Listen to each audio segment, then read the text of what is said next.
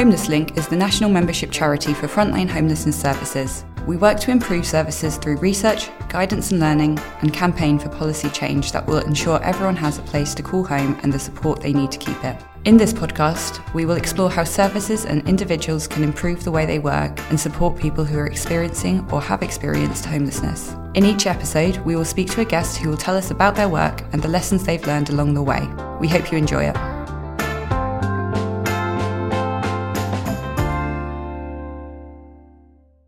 Hi, Joe.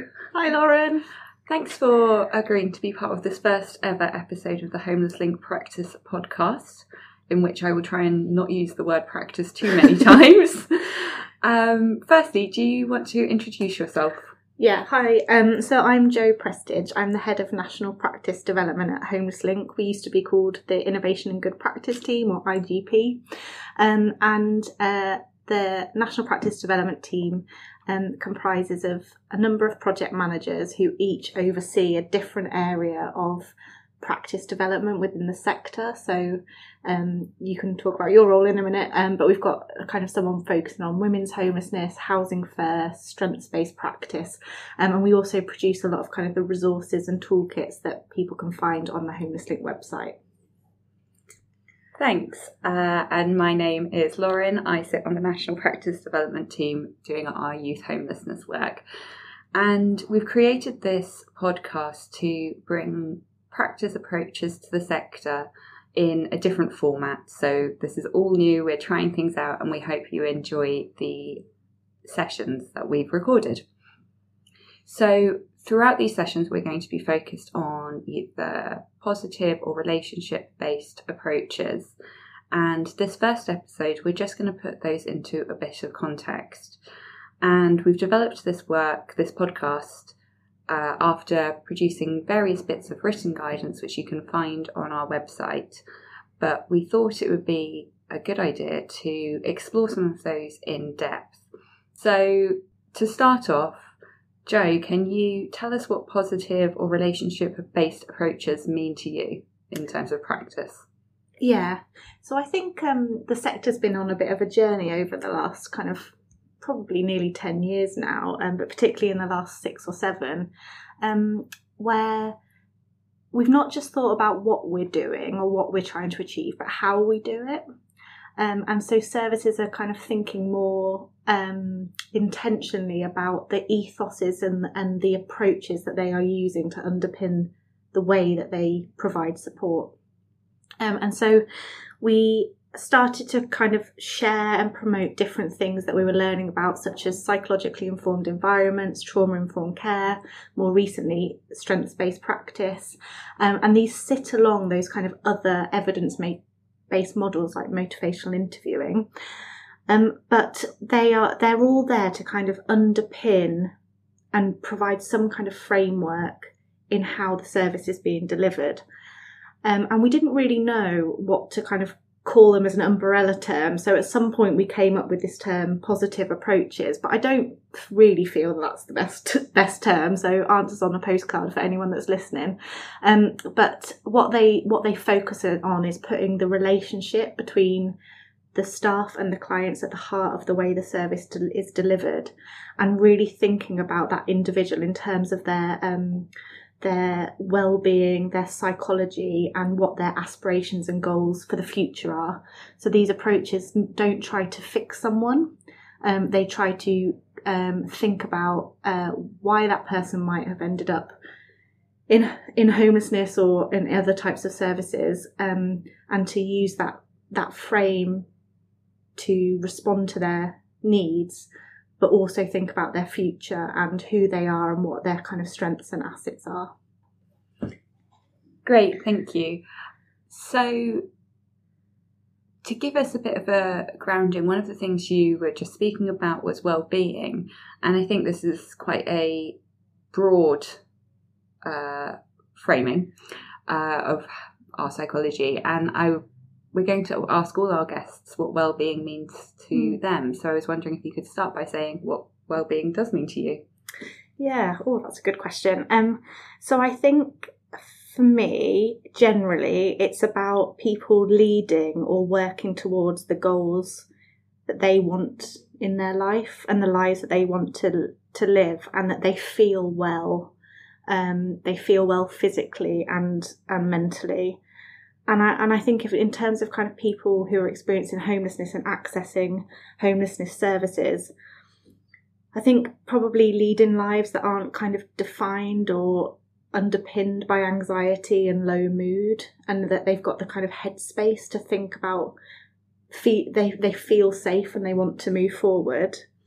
Um, and I think a lot of these kind of positive approaches, for want of a better term, is about thinking about the role that trauma has to play in pe- people's lives. So we know that well, homelessness itself can be traumatic, but also a lot of people who experience homelessness have had lives that, with lots of trauma. Um, and so people who, pe- so I think for well-being in term in that context is people feeling safe and empowered and knowing how they can kind of heal from that trauma and that they they they live in places that allow that to happen. What do you think it is? So I agree. I think it's about that kind of grounding space that is safe and that safety both physically, psychologically, emotionally to achieve what you want to feel positive. Mm. Um, I think one way I've had it described or heard it described that I liked where it's sort of a day to day feeling of being well of being able to feel positive. Mm. So it doesn't need to be attached to something huge, but it's and it's not just that it's about the absence of bad feelings, but the presence of something good or hope. Yeah, I like Um, that. But I think there, yeah, I don't think that captures it all. Mm. But off the top of my head, that's what um, I would go to. Mm. I think so. You spoke about trauma, and I think you're right. This is just something that underpins so much of this work, and recognizing those experiences of adversity um, and and the impact that they have on people. And I've been lucky enough to hear you speak about trauma before, um, and how that's impacted your own practice. And I was wondering if you could speak a bit more about how trauma informed approaches approaches, but also these positive approaches and psychologically informed approaches uh, have helped you in your own practice, Mm. uh, in your own support work, but also more broadly the work you do at Homeless Link and in whatever context, I guess. Yeah. So I think um so I had worked I worked in frontline services in outreach mostly, street outreach for kind of six or seven years and prior to that in other types of services. Um and I'd had lots and lots of training um and and was given kind of lots of support and, and knowledge in my role, but there was something quite significant missing and that was basically understanding what the people that I was working with might have been through and the impact of that on their lives. So I was really lucky before I started working at Homeless Link to go on uh, an exchange program to America to learn about trauma informed care. Um, and basically, I had one day's training. I was there for two weeks and I saw how this organisation that was hosting me was um, implementing trauma informed practices in their kind of across their services. Um, but I had one day's training on trauma and it absolutely changed the way I understood everything that I was doing. Um, it made me, well, obviously, it gave me information about trauma that I'd never been told before. So I was taught how it impacted the brain, how it impacted people's um, feelings in relationships, and particularly how interpersonal trauma Im- impacts people.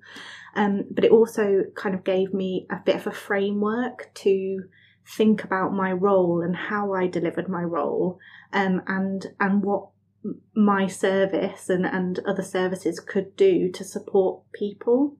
And I think one of the big questions I had when I went there was we're not clinically trained, we're not here to provide clinical services. So, what is the impact if we if we do, is there a blurring of the lines? Are we going to open that can of worms? That was something I heard a lot from people is we can't open a can of worms and don't want to do anything to make anything worse. It became became really apparent to me that having knowledge and thinking about your work with that knowledge in mind is is better than not doing it and not knowing it. Um, and working kind of within safe parameters, um, this this stuff just enhances how you work. So for me, um, in as a as someone that was providing services to people on the street, um, it very quickly gave me a different framework to understand my clients, um, and made me think quite intentionally about how I was communicating with them, and um, perhaps before where I might have been driven by my need or my services need to think about how I could support them away from the street, I changed my approach and I talked to them more about what their goals were, how resilient they were, what they must have been through and, and how they've coped and what, what how those coping experiences might help them in the future. It just changed the way I understood and worked. Um, and then I started to kind of share that knowledge with other services as well. So if I was making a referral for someone who had historically kind of been banned from a lot of services or, you know, really displayed quite challenging, threatening behaviour in services, I was able to kind of shape my referral and work with the organisations that I was referring to to help them understand that that behaviour as a symptom of trauma, um, and then come up with plans with them in advance of how they would re- respond, react, and manage it to enable those kind of transitions between services to happen happen more smoothly. So yeah, that's yeah, it really changed everything for me, and it made me think about um, it made me think about what was possible in my role and the kind of the the feelings and the frustrations of needing to fix someone or see a problem, think the solution, and then it not work. Like those that just all went. I just realized that i'm not here to fix someone. I haven't got the all the answers. They have the answers and i need to work with them at their pace. And i think one of the things that trauma informed support frames is well it it talk thinks about what's happened to someone um, and how those experiences influence their work or sorry influence their communication engagement interests you know all of these different areas of their lives i think the other thing that trauma informed care can do is also it kind of gives a different playing gives a different level which allows us to reflect on how as workers, we may be affected by trauma as well. And that might be our own experiences of adversity. Uh, it might be lived experience of homelessness, but it also might be the experience of seeing people in such disadvantaged situations daily and how that can affect our processing. Yeah. Is there anything that you sort of found within the trauma work that you've done and how it impacts staff? Yeah, so I remember on this day's training um, that I had in the States that um, I was introduced to the concept of vicarious trauma, which I had never heard about before. And I'm sure that it's something that people who are working in kind of psychology services and therapists and mental health workers probably are much more aware of, but but it can impact everyone. And like you say, it's the kind of um, the impact of the work on the workers and um, so and I think that is a really big part of these positive approaches, particularly um, psychologically and trauma informed working, is a recognition that we can't just focus on the well being of the service users and the clients, we need to think about the people who are delivering services as well and make sure that they're really well supported. So I think that's everything we've kind of done since has been promoting that and we've developed uh, you know our offer around reflective practice and and trying to kind of help serve help organisations understand how and what they can do to support their staff. And I think it's much more common and talked about now. Thanks, Joe. So before we close this podcast, I was wondering if you had any takeaway messages in relation to positive approaches and their mm. importance. Yeah.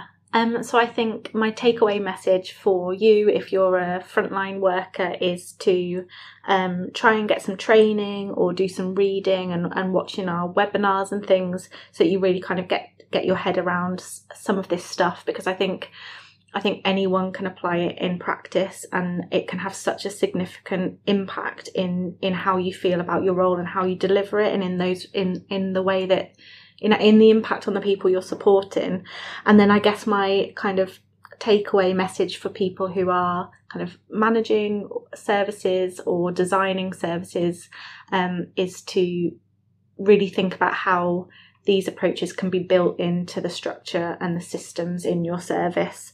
Um, and a shameless plug is that Homeless Link we do have training and consultancy offers around this. So if you are interested in finding out more, look at our website um, yeah.